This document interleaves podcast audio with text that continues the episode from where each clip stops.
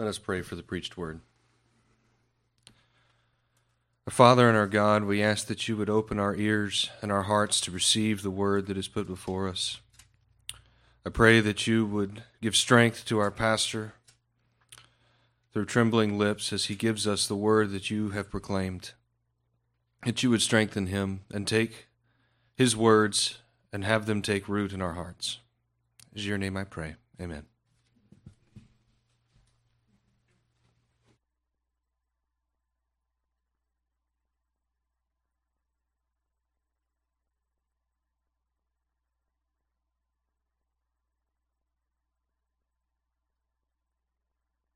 Again to the third chapter of First Timothy. You might also wish to have a finger in Titus chapter 1, just probably in your Bible, not very many pages over to your right. As we consider our continue our study in the officers of the church and the qualifications and duties of officers within the Church of Jesus Christ, we've been giving our attention the last two sermons. Of course, I was out last week, but the the two previous Lord's Days, we looked at the call of a pastor. Paul begins his statement in 1 Timothy chapter 3 with the one, the man who desires the office of an overseer, aspires to a noble work. So we've looked at both the inward calling, that subjective sense of God is calling a man to the gospel ministry, and also the duty of the church and the church alone to examine externally that call, what we would call the outward call or external call of a minister. So we've considered those things, what to look for, what, how does a church fulfill this duty? Now is the question before us. We saw from the scriptures that, that a man is called to the office of elder, pastor, bishop, overseer. Those are all synonyms by the Spirit of God, by the risen and exalted Christ, through the person of his Spirit. And, and we also saw from God's word how the church is the unique, the only authorized agent to affirm or confirm outwardly that inward call. There's no other institution on the planet that is authorized to do that. No mission society, no denomination, no parachurch group can, can do what God has given only to the church to do. And now we think about it this way just as, as a farmer's responsibility is not to make a seed grow, no farmer can make a seed grow. But it is his duty to plow the ground, to water it, to plant the seeds, and prepare his, his fields, pray for growth.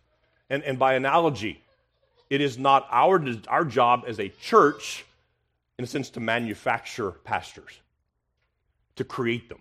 There is no elder tree out back where we go and pick elders or deacons off of a tree. But we believe the Lord has made a promise to his church not to leave us without the sufficient resources, without the gifts that we need to do, to, to obey the commission that he's given to us as a church. In 1 Corinthians 12, Paul says, as, as it is, God arranged the members of the body, each one of them, as he chose the apostles put forth this, this notion, this doctrine, that God is still sovereignly, thoroughly, justly, graciously ruling his church. In 1 Peter 4, verse 10, Peter says, As each has received a gift, use it to serve one another as good stewards of God's varied grace. Whoever speaks, as one who speaks oracles of God. Whoever serves, as one who serves by the strength that God supplies, in order that in everything God may be glorified through Jesus Christ. To him belong glory and dominion forever and forever. Amen. So, how do we, as Christ Church, perform our duty to affirm elders that Christ has called and equipped to oversee his church? Or to put it another way, how, how do we fulfill that obligation as a church body to perform the duty of an external call?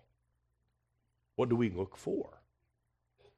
Well, we're not without answers from the scriptures. We have in 1 Timothy chapter 3, verses 1 through 7, and in Titus chapter 1, beginning in verse 5, two parallel passages that give us a description of what a church ought to look for in its qualifications of a pastor. So that's the term, that's the title of today's sermon, the qualifications of a pastor. Now, you may recall that we're working now in this, this short series, we're working through kind of a four point outline that's going to take multiple sermons to accomplish. And there are four C's, so a little bit of alliteration for uh, memory's sake calling, character, competence, and confession. We'll be looking today at those two middle C's character and competence. Character and competence. So, what is a church to look for? As we think about um, the praying for and, and identifying men that the Lord may have called to be an elder in the church of Jesus Christ, those two categories will be helpful to us to consider character and competence. Next week, we'll look at confession. What does a man believe? What, what is he able to teach? So I'm going to read together, or read today from 1 Timothy chapter 3. It's, it should be a familiar text by now. We've read it a couple weeks in a row, but I want to read it again. It's, it's important for us to think about it in these particular, under these particular headings. Think about the, the nature of the character described, and think about the competence. What are the gifts? What are the skills? What are the abilities that Paul says an elder must have? Here now, this is the Word of God. The saying is trustworthy. If anyone aspires to the office of overseer, he desires a noble task. Therefore, an overseer must be above reproach, the husband of one wife, sober minded, self controlled, respectable, hospitable, able to teach, not a drunkard, not violent, but gentle, not quarrelsome, not a lover of money. He must manage his own household well, with all dignity, keeping his children submissive. For if someone does not know, how to manage his own household, how will he care for God's church? He must not be a recent convert, or he may f- become puffed up with conceit and fall into the condemnation of the devil. Moreover, he must be well thought of by outsiders, so that he may not fall into disgrace, into a snare of the devil. May the Lord bless the reading of his word. Let's think about, in the first place, then, the character that's necessary for an elder. We must note that the men considered for the office of elder must evidence Christ's calling in particular outward ways. And the first that we see from the apostle, the first outward indication that a man is in fact called to the pastoral ministry, is that he meets certain moral character tests. He says an elder must be. Now, something we need to note here. There's a couple things I want to note at the outset. If you read through the list, these are not extraordinary virtues. There's nothing extraordinary about any of them. Is it extraordinary that a man is not violent? Is it extraordinary that he's not addicted to wine? Is it extraordinary that he's not uh, given to, as the King James says, filthy lucre, you know, dishonest gain? That shouldn't be extraordinary. And sometimes, though, we can think about this as if we're looking for a Superman. We're looking for somebody with a red cape flapping in the breeze. That isn't the case. You know, the, the, the National Football League every year, I think it's in April, I don't remember the dates, or, but it's, they do it, they call it a combine. And they bring in athletes that are, that are college athletes from all over the country, and they measure everything. They measure how fast he can run, how tall he is, what's his weight, how long his arms are, the size of his hands, how, how long he can jump, how high he can jump, and they are literally looking for men who are head and shoulders above the rest. They're looking for a different class of man altogether. I mean, most of us in this room, we could show up at the combine and we would, well, we'd be laughed at. We, we wouldn't measure up, quite literally. We would not measure up. And sometimes we can think about these character qualifications as if it's a combine, as if we're looking for men who measure in extraordinary ways, like they're some sort of freakish athlete in, character, in, in, in, in measure of character. That isn't the case here. These are absolutely ordinary characteristics for a Christian.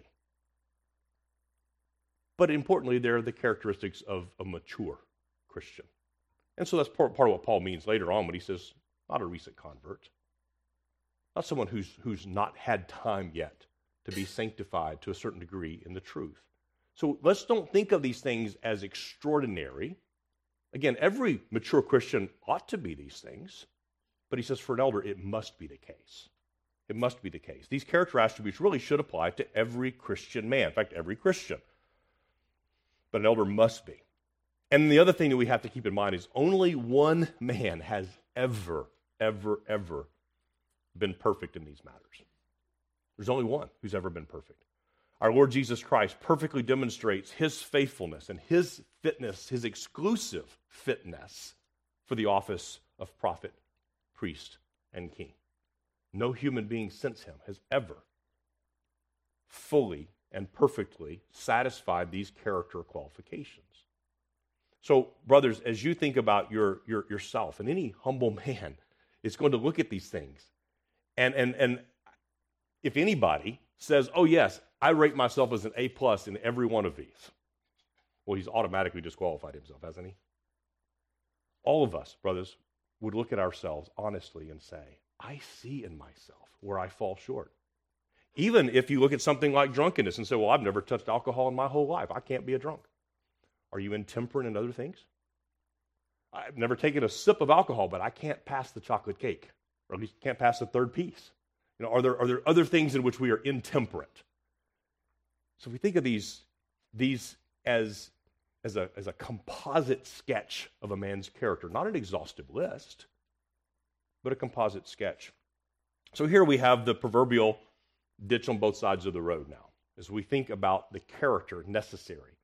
On the one hand, we can fail to take these matters seriously, not give any evaluation at all, and, and, and bring men into office that are not fit for it. They're not qualified. Their character is not of sufficient maturity to handle the demands of the office of pastor elder. But on the other side, we can become so hypercritical and we can understand these attributes to be some sort of extraordinary measure in such a way that no man would ever qualify. Do You see where we can go wrong on either side. You're reasonable people. I know that you can. May God grant us discernment and grace together as a church as we think about these things. Now, the very first thing that we see, and Paul gives us sort of this overarching umbrella statement a man must be an overseer and again, overseer, pastor, elder, bishop, those are all synonyms. I'm using the terms interchangeably. An overseer must be above reproach. And it's at this point that we're tempted to, be more critical or more scrupulous on these things than the apostle is. William Hendriksen, in his commentary, I think gives a, a helpful uh, fleshing out of this term. He says the word used in the original literally means not to be laid hold of. Hence, irreprehensible or unassailable. Enemies may bring all manner of accusations, but these charges are proved to be empty whenever fair methods of investigation are applied. With the church and in accordance with the rules of justice, this man not only has a good reputation, but deserves it. So you hear the difference? It doesn't mean that no accusation's ever been made. I mean, the reality is, if a man, look at our culture, if a man is faithful in the gospel ministry and faithful to declare the whole counsel of God's word, do you think he's going to have some enemies? Do you think there's people who are going to say some things about him that aren't nice? Of course. So it's not the case that there's someone somewhere who doesn't like him, or there's someone somewhere who thinks he's been too harsh, or he hasn't been strong enough. It's that a fair and just measurement would not stand the test of biblical scrutiny. Secondly, we're told that he must be the husband of one wife. And this is perhaps the, the one phrase in the qualifications that has been most controversial throughout history. And I'm not really, I'm a little perplexed at that. I don't think it really ought to be very controversial. Again, Paul is writing about character qualifications when he says this. Literally, the phrase in the Greek is a one woman man. He must be a one woman man. So some have suggested, well, Paul's writing against polygamy. Well, that, that can't be the case because, again, for the ordinary average Christian, polygamy would not have been tolerated in, in that, at that time. It could mean, some have said, well, it means only one wife. He's the husband of one wife, which means not two, but also not zero. So that would exclude a widower. It would exclude someone who's single. Of course, that can't be the case. The Apostle Paul himself was a single man and was a pastor. But it also would exclude someone who has no children or only one child, because it says, let his children be in submission. That's plural. So does he have to have, he has to have at least one wife and two kids? No, that can't be. Paul's not speaking numerically here. What he's saying, and I think the language in our confession of faith is helpful, no more than one wife at the same time. So that means it doesn't exclude someone who's a widower who's been remarried, or lawfully divorced and remarried. But that question always comes up what about divorce and remarriage? And the short answer is Paul's not talking about that at all here. Paul knew perfectly well the words for remarriage and divorce, those aren't used here. He's speaking about a man's character. What, his, what is his bent? What is his orientation? Is he, by means of his character, observably a one woman man?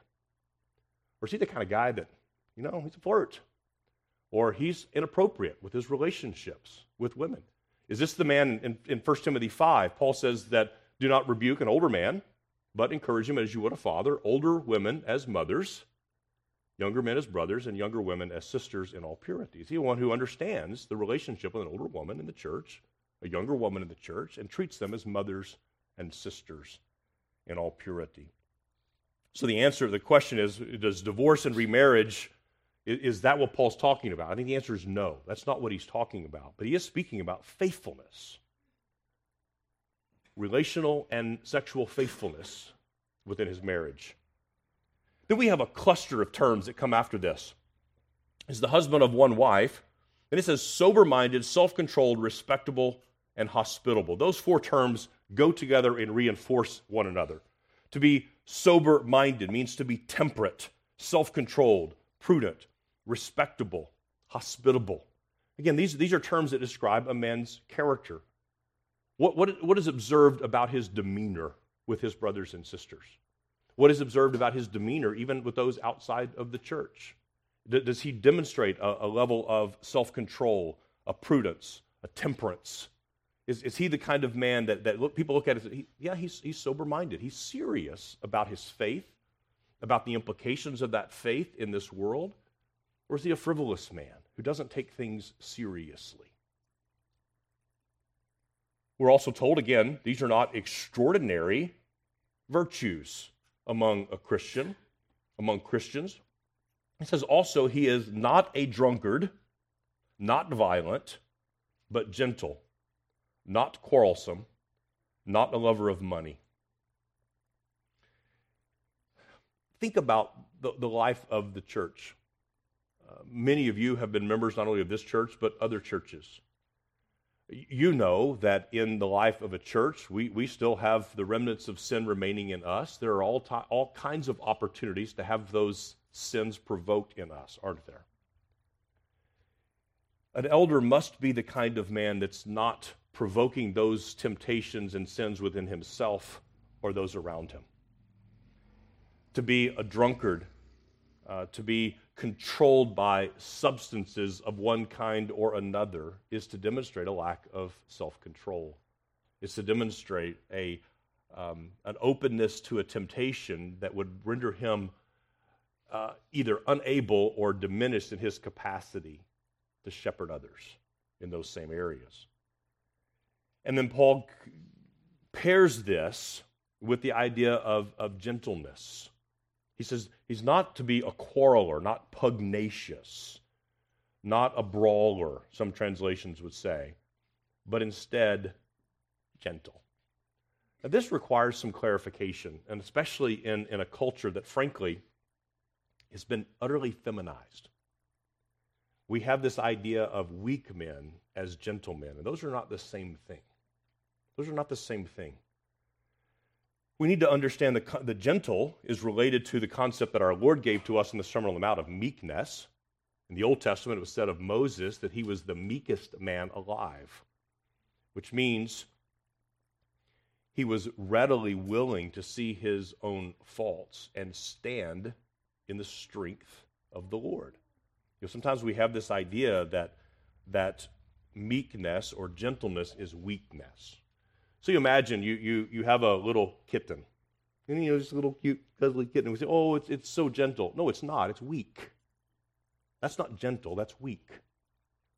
But imagine a 400 pound lion that's been tamed, that sits and rolls around with his master. That's gentle. I saw a video several years ago. It was a man actually in Russia who had, from birth had raised a grizzly bear cub. And the video shows this bear in this man's house sitting on the couch next to him. This is a 600 pound bear. And then they're out in the yard, frolicking around the grass, rolling around together, wrestling. Well, that's a picture of gentleness. The bear outweighed the man by more than three times and was far, far more powerful than he was.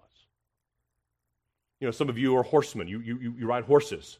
And look at a horse. I mean, a, an ordinary quarter horse could be more than easily more than a thousand pounds, and yet a young girl can sit on the top of that, and with just a gentle nudge of her knee, a gentle pull of the reins, can direct that horse. That's gentleness, strength under control.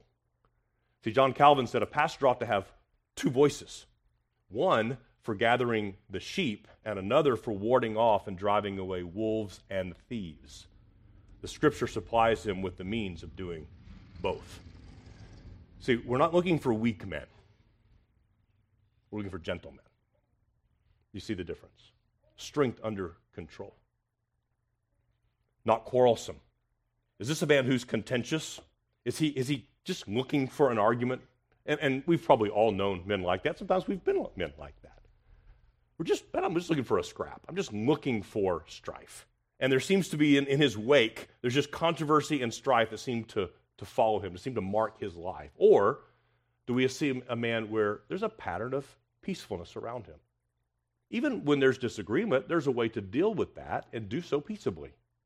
In Sunday school this morning, we were looking at, we started a new series on our confession of faith and looking at the the letter that was originally attached to our confession, written by the editors of the confession, in which they described their earnest desire to be at unity, even with other churches and other men with whom they had profound theological differences. For those who have been persecuted because of their desire for believers only to be baptized, to state publicly their earnest desire to have a unity of mind and heart with those who practice paedo baptism, for example and, and to say we, we, we want to see them growing and walking in holiness just as us. So there are men who can have disagreements and do so peacefully and peaceably. Not quarrelsome. He's not a lover of money. Again, the, the King James, I think, has it just in a very colorful way not guilty of loving filthy lucre. This idea of dishonest gain. Throughout history, there have been uh, not a small number of men who have entered into the gospel ministry because it appeared to be an easy way to make a living. This is not the kind of man that a church ought to look for, who's just in it for the money. Or, and I think this is um, increasingly a concern just in, in my own thinking about this, there's a desire to use a church as a platform to build one's own personal brand, whether through social media or the conference circuit or books and other things, and to use the ministry as a platform. I'm not saying it's wrong to, to sell books or have a speak at a conference. I, I would never say any of those things. But there is, in some, a desire for their own popularity, their own glory, their own material gain. Not a lover of money. Does he demonstrate in his life a, a general contentment with what he has? And whether that's in financial terms or in other ways, is there a general contentment that's observable. Paul says also not a recent convert, well thought of by outsiders. Why do you think Paul would say this? Why is it important for a pastor, for a potential elder, to have a good reputation, even among pagans, even among those outside? Well, hopefully, we can see that the Great Commission is to preach the gospel to those who are outside to preach the gospel to those who are inside the church for their edification and sanctification and preservation to glory, but also to preach that same gospel to call men out of darkness and into light. George Knight, in his commentary on 1 Timothy 3, makes this helpful observation. He says, Paul is concerned that those who may judge less sympathetically, but perhaps also more realistically and knowledgeably, will render a good verdict both from the perspective of their own consciences and also from their awareness of the particular man's commitment and consistency in terms of his Christian faith. Is he, in their eyes, above reproach from these perspectives? And do they, albeit grudgingly or in opposition, render that testimony? So, in other words, let's say we, we let's say we, a man who says, I'm called to the ministry in the churches we, we see gifts. He's, he's, he's, he's a good teacher, he's a good preacher. And in the process of due diligence, we call and talk to people that he works with his business partners, his customers, his employees. And they say, he is not, does not have a good reputation. He is unjust in his business dealings. He's cruel in the way that he deals with his employees. He's harsh in his treatment of them.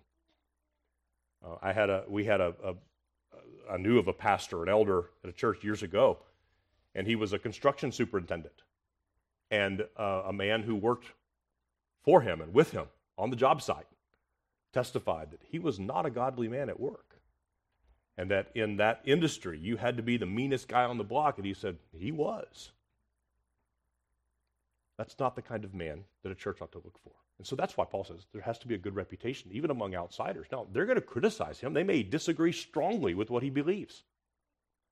But would they be willing to say, even if it's begrudgingly, to say, yeah, but he's the best employee we've got?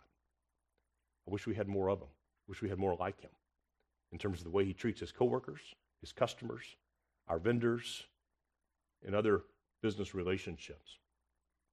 Paul's concerned that those, those must be true.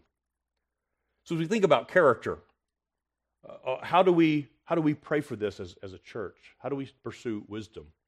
One, let's not think of the list as exhaustive.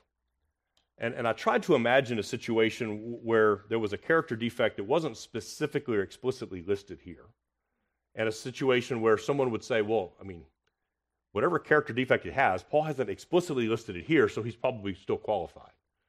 Well, I couldn't even come up with an example as I thought through it all week long. I couldn't come up with an example where that would be the case, but let's just say hypothetically that uh, you know Mr. X says, "I want to be a pastor. I think God has called me to this." We see he could teach well, he it, but he, he he's clear, he's faithful, but we see this deficiency in him. But it's not explicitly spelled out. How do we how do we handle that? We need to understand these character qualifications as a composite sketch. It's not an exhaustive list is, is in the spirit of what he's given to us here in the scriptures through the Holy Spirit. Will we find someone who says, I, I, I meet most of these qualifications, but some of this is a glaring deficiency. In the parallel text in Titus chapter 1, beginning in verse 5, Paul says, This is why, he's writing to Titus, this is why I left you in Crete, so that you might put what remained into order and appoint elders in every town as I directed you. If anyone is above reproach, see, it's the same phrase, the husband of one wife, and his children, and the ESV is not helpful here.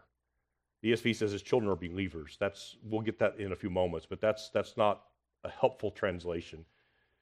His children are faithful and not open to the charge of debauchery or insubordination. For an overseer, as God's steward, must be above reproach. He must not be arrogant or quick tempered or a drunkard or violent or greedy for gain, but hospitable, a lover of good, self controlled, upright, holy, and disciplined. He must hold firm to the trustworthy word as taught, so that he may be able to give instruction in sound doctrine and also to rebuke those who contradict it. Will we as a church uh, commit together uh, to pray? Uh, our Lord has commanded us to call upon the Lord of the harvest to raise up workers for that harvest. Well, we commit to pray as a church that God would indeed raise up men among us who have a desire to serve the Lord and his people by proclaiming the gospel of his Son, by proclaiming the full counsel of God's word, and that God would work in us and among us to establish sound moral character among all the men of GFBC Conroe, and certainly among those who would desire to preach the gospel. So we need to understand character. The second thing that we need to consider is competence. A, a man can be a, a prince of a man, godly in his character, but he doesn't have the necessary skills. He doesn't have the necessary gifting to teach and to preach the Word of God. So, men considered for the office of elder will further evidence Christ's calling. Again, these are evidences, these are fruits of Christ's calling upon them. They will further evidence Christ's calling of them by demonstrating competence in the use of the gifts and graces that the Lord has supplied to them for the oversight and especially for the instruction of His church to the glory of God. Let's not overlook what ought to be obvious to us as the first measure of competence. Think about competence. in, in, in any field, in any, in any discipline, there, there is a, a, necessary degree of competence that must be present. If you wanted to go and, and, and audition for the Houston Symphony Orchestra, there would be a necessary minimum level of competence on whatever instrument you played in order to be selected. You may not be the first chair violinist, but you've got to be able to play uh, uh the requisite symphony pieces. Does a man who desires the office of overseer, first of all, does he have a demonstrable, observable love for the bride of Christ and for his people? I mean, the first area of competence must be a, a, demonstrated faithfulness to the people of God and to the, to the church of Jesus Christ. And Paul used an analogy in Ephesians 5. And we're going to work the analogy the other direction. But in, in there, Paul's comparing our earthly marriages to the mystery. Paul calls it a mystery, something that was previously veiled under the old covenant and now has been brought to light in Christ, that all along, God had designed the institution of marriage to be a living, breathing, three dimensional picture of Christ's love for his bride, the church, and for the church's joyful, humble submission to her husband and head. I'm going to work the analogy the other direction. If we say if a man says he loves Christ, he loves his Savior, but that has not been worked out in a demonstrable display of his affection to the bride of Christ, then we have reason to suspect that his love may yet be immature for the bride of Christ. So we have to ask questions like this How does a man demonstrate his love to his own wife? This is not a pop quiz, brothers. Just but how, how is it manifest and obvious that a man loves his wife? How does a man demonstrate his love for her? Well, he spends time with her. He speaks kindly of her and to her. He finds her to be a natural priority to him, not, not someone that he just attends to when it's convenient. He says, This is flesh of my flesh and bone of my bone. I, I, I love her. I want to give myself for her. As Paul goes on in Ephesians 5 and develops that analogy, he doesn't say to a husband, Love your wife as if she's kind of like your body. No, love her because she is, in a real mystical sense, your body. To love her is to love yourself. And so, for, for a man who says, I'm called to be a pastor, does he consider the church of Jesus Christ to be a blessing or a burden? Does he consider serving God's people to be something that he has to be sort of coaxed or persuaded into doing? Or is he eager to sacrifice for the bride of Christ? Does he seek out voluntarily, unprovoked, uncoerced opportunities to serve the Lord's church and to love his people? And, and that's, of course, measured in some very obvious ways. I mean, first of all, attendance. I mean, is, is a husband can't really say, I really love my wife, and we don't really see each other very much. I don't spend, I intentionally don't spend time with her. In fact, I avoid that if I, if I can, or I find every easy excuse to avoid time with my wife. You would have a reasonable suspicion do you really love her as much as you say you do? Is there a faithfulness to serve? Does, does this man put the needs of the body ahead of his own? What's his track record with previous churches? Is there a track record of, of of strife and conflict? Or is there a track record of joyful cooperation and eager service in those previous places? Is, has he demonstrated a willingness to endure hardship and even inconvenience? Is he willing to invest his time and treasure into this? Because we can't think that, well, he's not really, doesn't really have a track record, but if we put him in office, I think he'll come around. That would be unwise, wouldn't it?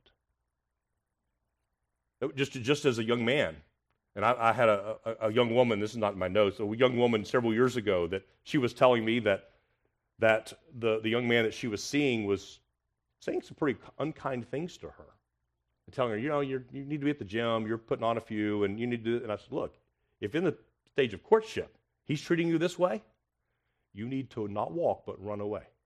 This is not the kind of man who's going to cherish you and treat you well.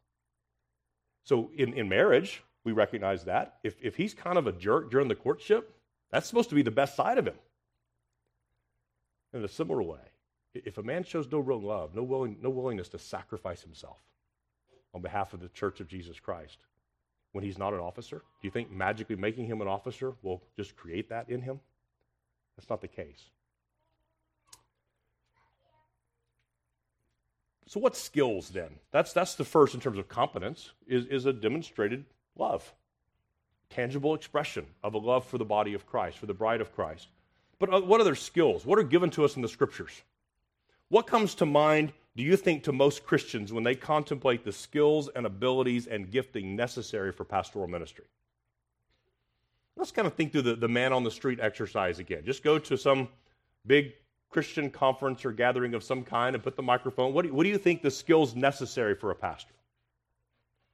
Well, I did a fun little exercise this week. I looked at job postings, not because I'm looking, I looked at job postings for senior pastors, lead pastors. And you'd be amazed. And I, am not going to read one in particular. This is sort of a composite, but each one of these I'm reading verbatim from, from postings that I found. One, cultivate innovation by being a student of the culture and understanding the need for risk to reach them. I don't know what that means. Strategic and entrepreneurial thinker, thinker action oriented yet reflective. Creativity to envision new possibilities for the ministry of our church. Ability to think strategically about opportunities and challenges skills to recruit, lead, and manage church staff and effective ministry team to fulfill the mission of the church. Business experience or acumen to oversee church resources and assets with assistance and participation of church leadership. The goal here, here's the goal of the next of the right next leader would be for them to have the strategic acumen of an executive with the heart and ministry instincts of a true pastor. They will have a deep understanding. These last three are my favorite. These are, these are from the same posting, these last three. One, they will have a deep understanding of the systems, processes, and personnel it takes to build a dynamic ministry ethos and serve as a trusted and valued extension of the leadership team. Secondly, a, a church sponge. I'm not making it up. The ideal candidate will be someone who has their pulse on what's working in church today. They will also have a tendency to think outside the box and not be afraid to approach ministry in a way that will be sure to resonate with the world we live in. Thirdly, a best practice ninja. Yeah, I'm not making this up. The ideal candidate will be someone who has seen it done really well. They will naturally listen to and learn from thought leaders and ministry innovators as they help build our largest campus. What saith the Lord? What, what does the Lord say are necessary skills? Really, there's two. There are two. Now, these skills are multifaceted, meaning there's, there's multi dimensions to this. There, there's, there's various ways we need to apply them. And they're also progressive, meaning the young man doesn't show up on day one being really mature in these skills. Just like the young husband is learning He's a godly man, he's a faithful man, but he doesn't know much yet. He's still growing and learning, isn't he? Those of you who've been married 10 or 20 or 30 years can testify. You're still learning. And the pastor who's been in ministry for 10 or 20 or 30 years is still learning and growing. But what's the trajectory? You know, we've told our daughters for years when they think about a young man as a potential suitor, what's the trajectory? I mean, if we're going to put it on, on data points, can we see that there's actually progress? And can we reasonably think that if we continue that line, that, you know, you mathematicians, that linear regression, that we'll actually see a reasonable expectation that he's going to be at, at a higher point today or, or tomorrow than he is today, five years than he is today? The Bible requires two skills and two skills alone leadership in his household and the ability to teach. That's it. Again, those are multifaceted meaning there's multi dimensions to each of those, and they are progressive. He's going to grow in his skills and abilities there. But that's the two categories of skills that are required. He must be able to manage his own household, and he must be able to teach. Now, what does Paul mean by these things? First of all, he says, and you'll notice if you're paying careful attention as I walk through 1 Timothy 3 1 to 7, you'll notice I skipped a couple things. As we look through the character, he says, able to teach. In 1 Timothy 3, that's in verse 2. Able to teach. In Titus chapter 5, or Titus chapter 1, Beginning in verse 5, he says it this way, verse 9 He must hold firm to the trustworthy word as taught, so that he may be able to give instruction in sound doctrine and also to rebuke those who contradict it. So, in order for a man to, to give, to manage his household well, Paul uses two different words manage, which means oversee, but also care for. And it's important that we don't detach those two words from one another. It's possible to manage something and care nothing about it. Many of you know that, that position well in your employment. Uh, I don't really, I'm not all that personally invested in this, but I'm going to manage it well. I'm going to demonstrate a competence and a faithfulness, but I'm not, you know, exceedingly joyful at the end of the day with what I've accomplished, but I can manage it well. But for a husband, for, an, for a potential elder, he must be able both to manage his household and care for it. Both words are important to round out the whole function of the pastor, shepherd, overseer. He must be able to lead and rule and govern and oversee, but also exercise a compassion, a tenderness, a gentleness. A man who rules with an iron fist and keeps everything in order by fear, by intimidation, rather than humble service does not meet this standard. I mean, it's possible to have a well ordered home, and everybody is scared to death to cross dad or to cross her husband? Is there a, a willingness and an ability to lead, to persuade, to teach and instruct in such a way that a wife is eager to follow, that children are eager to follow? On the other hand, a man who may, may be you know, just as sweet and kind and gentle to his children, he may cherish his wife, but it's obvious that he's not governing his home. He's not leading, he's not teaching, he's not instructing. So, on either side, again, we have that potential error. We have the guy who's got the iron fist, and everything is, I mean, kids line up every morning at 4.30 a.m. when the bugle blows, and they all salute and ready for inspection, and there's no love, there's no care. On the other side, everybody's happy, everybody's joyful, and he's not in charge. He's not running anything. The home is the most important testing laboratory for these skills. And I've become more and more persuaded uh, now with almost a decade and a half of ministry experience. I'm, I'm more and more convinced this is more than just a qualification as an entry point into ministry, it's the continuing education module. For a man to have the ability to shepherd his wife through the ordinary seasons of a marriage, to learn how gently to confront a wife in her sin and, be able to persuade her to look to Jesus and to see that it's, that it's safe, it's, it's, it's, it's, it's right for you to confess your sin and know that I will deal gently with you. And on the other hand, he's willing to have his own sin confronted by someone who is in a subordinate position to him and deal rightly with that. When she says to him, honey, I need to speak with you about some things that you've said or things that you've done. And does he respond graciously, gently to her rebuke of him? If he can't do that, how is he going to do? How is he going to survive in pastoral ministry? So it's an important continuing education and, and laboratory for skills as, as his children grow. If he has children, the opportunity to, to lead them to Christ and to pr- apply the gospel inevitably when they sin and stumble. Is he able to do that? And, and he will grow and, and mature. And, and you know, uh, Andrew, a couple years ago for Christmas or birthday, got one of those rock tumblers. Have you seen those? Where you, you take these jagged rocks that you find out in the woods and you put them in this tumbler and you put a, a certain amount of grit in there. And it just tumbles for weeks and weeks and weeks.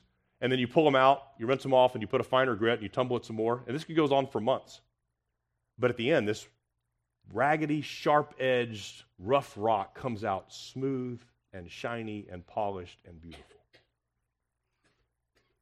Men, your homes do that to you. Christ will use your homes, use your ministry to your own life, if you have children, to your children, to accomplish those things in you. With those rough edges, the harshness that, that naturally comes will be whittled away, smoothed away in, in sort of the tumbler, if you will, of family life. Again, that's not to say that, that a man must have children, that he must have a wife. But to whatever degree he has, he must manage those well and demonstrate a, a fruitfulness and a faithfulness in that sphere. Again, in, first, in Titus chapter 1, uh, the ESV unhelpfully describes it as believing children.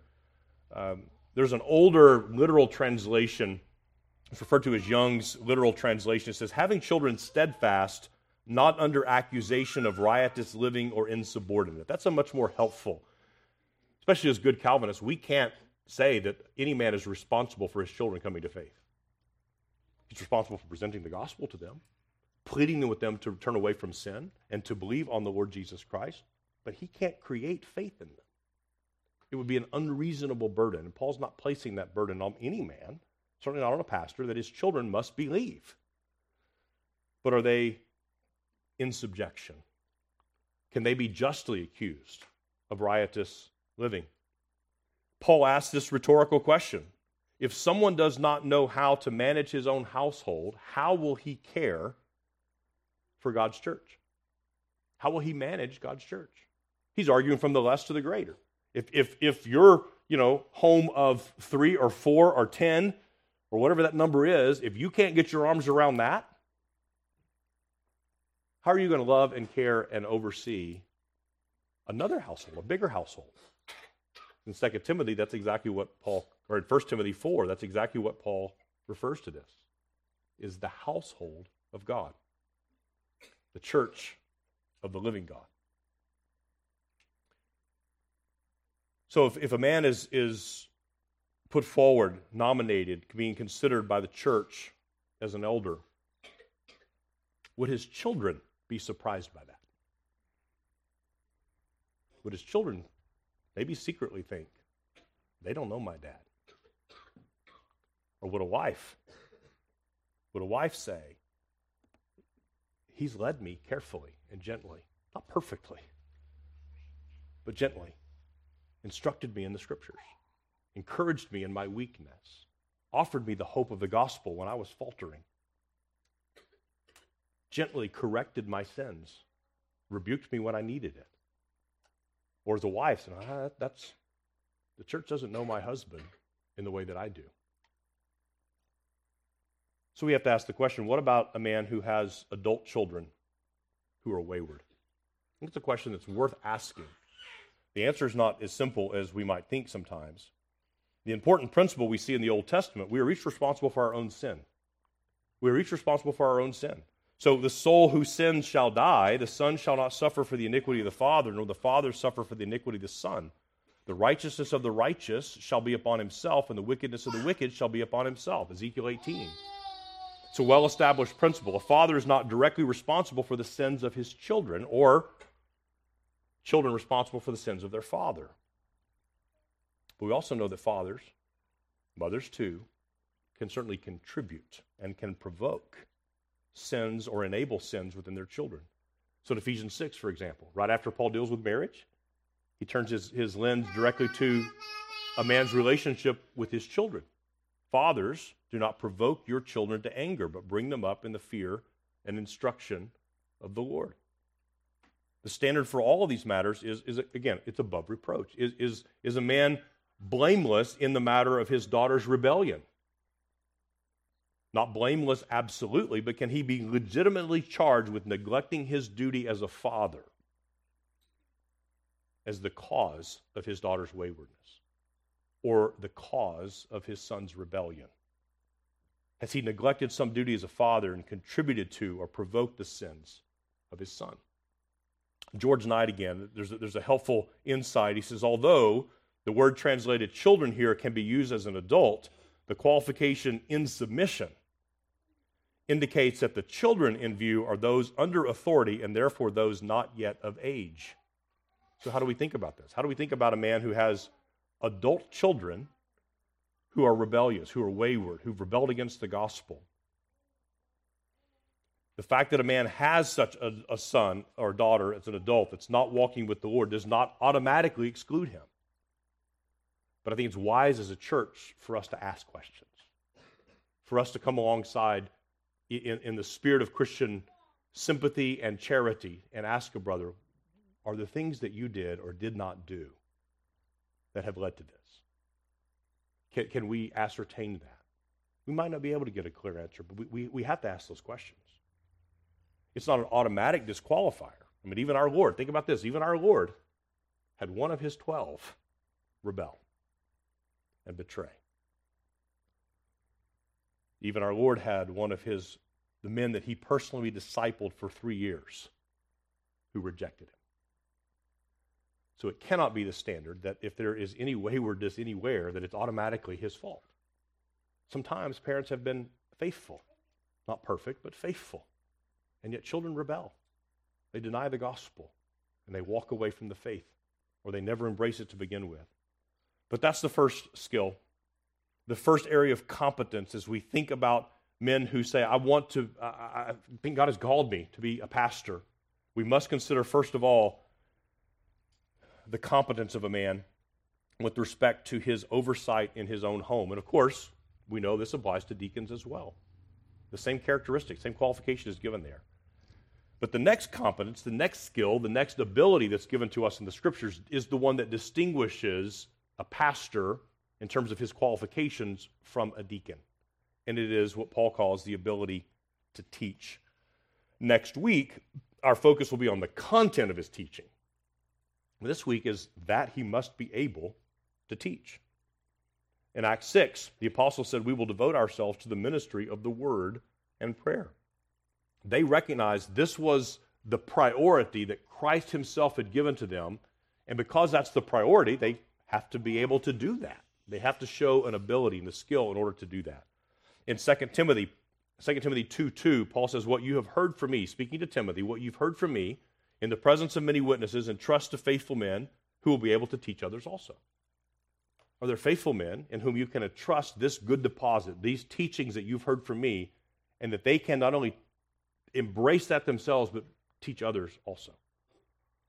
In 2 Timothy 2, or 2 Timothy, I'm sorry, 2 Timothy 4, verse 2, preach the word. Be ready in season and out of season, reprove, rebuke, and exhort with complete patience and teaching. See, it's a command given to Timothy. Well, you can't, he can't obey the command if he doesn't have the ability to do this. And of course, in Titus 1 9, I read a few moments ago, an elder must hold firm to the trustworthy word as taught, so that he may be able to give instruction in sound doctrine and also to rebuke those who contradict it. So this fleshes out and gives us a better or a more full definition of what Paul means in 1 Timothy 3 able to teach. What does that mean, Paul? Well, here's what it means. He must, first of all, hold firm to the trustworthy word as taught means he has to be willing to receive and be instructed himself. No man has ever been a good teacher who's not willing to be instructed first. We are not called to be innovators. We are not called to be, uh, you know, pioneers in terms of doctrine. We are told to receive the apostolic instruction and pass that on intact to the next generation. So it demonstrates a humility to be instructed. But then, positively, a man must be able to give instruction in sound doctrine. He must be able to teach affirmatively what the scriptures teach. Then he also must be able to rebuke or refute those who contradict it. He must be able to spot errors and say, this is contrary to the faith once delivered to the saints. And he must be able, again, with gentleness, with a sensitivity that's appropriate, to be able to contradict that. He must have, as Calvin pointed out, know when to use which of the two voices. Is this a sheep who's confused and kind of wandered astray and needs to be exhorted and encouraged to, to eat in the right pasture? Or is this a wolf that needs to be rebuked and knocked over the head? Again, these characteristics must be understood in light of, of variety. Not every man will have the same degree of giftings or the same kinds of skills in teaching. One man may be perfectly comfortable speaking to 10,000 people, and the other one is, is better suited to ministering in, in a counseling room or in a smaller group setting. Both of those are able to teach. Those, both of those can, can rightly divide the Word of God, give instruction in sound doctrine, and refute those who contradict it. But it's a different skill set. Perhaps he's able to do both. Perhaps one of those men or both those men is not comfortable in the other realm. So there's a variety, there's also a progression you know, as, as, we hear, and I hope to hear more and more of, of our seminary students and other young men who are just getting their legs under them. And they stand in the pulpit for the first or second or tenth time, and, and they're not quite as sure yet. Their legs are not quite as stable. Will we be patient as a church and bear with them, pray for them, rejoice as we see their growth? These gifts are progressive. Paul tells to Timothy to devote yourself to these things so that all may see your progress. And that's, that's a great encouragement that in the work of, of the ministry there will be growth. There's also, it's humbling because in order for a church to see a man's progress, what do they have to have seen first? His deficiencies, his weaknesses. And that can be humbling. Can a man teach and lead others beyond what the writer in Hebrews 5 called the elementary principles, the ABCs of the gospel? Is he able to take them farther? Not all elders will be gifted in the same way or to the same degree. I mentioned, uh, I think in the last message in Acts chapter 18, uh, Luke uses this superlative language describing Apollos, a man who was mighty in the scriptures. He was eloquent, he was powerful in his preaching. Well, not every man, very few men, in fact, throughout history, can have that said of them. But is he faithful? Is he competent? We already have a chief shepherd, so we're not looking for faithful men who, who have kind of create some sort of prototype. We already have the prototype. We already have the great shepherd. We already have the high, the high priest. We already have the king of kings. But we need our ordinary and faithful men. Is it any wonder that Paul, when contemplating these things, just kind of exclaimed, Who is sufficient for these things? Who is sufficient for them? Are we looking for a man who has a demonstrated love of the Church of Jesus Christ, who has a proven track record of managing his own household, who has a, a, demonstrated ability to handle the Word of God, rightly to divide the Word of God in such a way that God's people grow in sound doctrine, grow in their understanding of the things of God and the doctrines of the Scripture? Is he able to, to protect a flock from error and to identify errors that, that are infecting a congregation? And we saw last time, 1 Timothy 5, there, there's, there's a warning to a church not to be hasty in these things. To observe these things properly takes time, it takes opportunity, and it would be unwise and, and even acting contrary to the scriptures to rush that process, to rush a man forward into the office of an elder. But at the same time, we ought to take courage. We ought to be encouraged that sometimes that gifts that accompany a call to ministry are not obvious right away. They take time to take, they take some time to take root and grow. And so, a man who may not wow you the first time you hear him teach or preach, don't dismiss him right away. Consider, is, look at this, the character in his life. Is he, is he demonstrating faithfulness in these other areas? Well, then be patient and allow time for those, those gifts to bear fruit. So, may we desire together as a church to seek the mind of Christ on these matters. May we seek to be faithful to our shepherd, our great shepherd. May we seek to grow in our unity and our understanding of how Christ has ordered his church. We're to do all things for his glory, all things decently and good order. And that's what Paul said to, to, to Titus I've left you there in Crete to put what remains in order. It was a mess in Crete. And God had designed for elders to be part of the solution to putting things in order. Our Father's desire, as we've seen, is to see all men saved and come to the knowledge of the truth. And He has ordained the preaching of the gospel as the primary means of calling men out of darkness and into light and of sanctifying His people according to truth. So, you, will you seek in your own lives to make your own calling and election sure? As we think about the character qualities that are necessary, again, these must be true of an elder, but they ought to be true of every one of you. They ought to be true of every one of you. Are you willing prayerfully to make your own calling and election sure. For those of you who are here today who, who are outside of Christ, who don't even understand the implications of the gospel in your own life, may I say to you that the gospel that, that a pastor is called to proclaim must be believed. You must hear it, you must believe it. Christ has died and rose again on behalf of sinful men because every one of us is born in condemnation. Every one of us is born under the judgment of God, the just judgment of God for our sin. And unless, Paul says, unless one is sent, how will they hear this great gospel, the good news that Christ has reconciled sinful men to himself, through himself to God the Father? Will you embrace this Savior? Will you, will you fall upon your, your face and ask for his mercy to save you, to reconcile you to God? Brothers and sisters, will you commit to pray for the church? Not only GFPC Conroe, certainly here as well, but other churches as well. Pray that God will call faithful men to the office of elder. I've mentioned this before, but, but I think it, it bears repeating. As we, as we pray for and want to see other churches established, and we want to see missions take place in, in faraway lands, we want to see churches established on our own soil, money is never really the gating issue.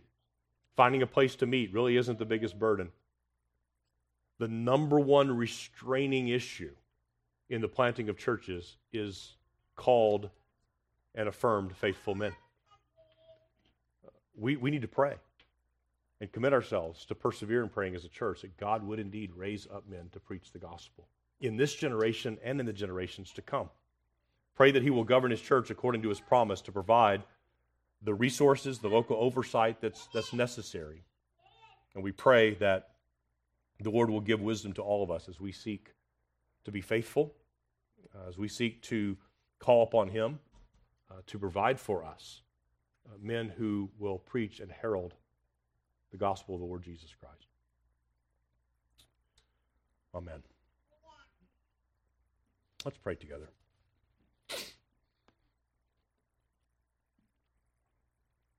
Our Father, we are thankful that you have ruled and governed in such a way that we have your word given to us in written form, that we have your spirit sent by the Father and the Son to indwell us both per- personally and corporately. We pray for the wisdom of your spirit. We pray for the conviction of your spirit. Uh, we, we know that all wisdom begins with the fear of our Lord. We pray, Lord, that you would grant to us the grace uh, to fear you uh, to desire to see your name declared among the nations. We pray that you will indeed raise up workers for the harvest. We pray for Montgomery County, for Conroe, for the Woodlands, for Willis and Montgomery, and all the towns around us. That you will raise up faithful men, faithful churches, faithful church members, that the gospel of your Son will be proclaimed far and wide. We ask this for Christ's sake. Amen.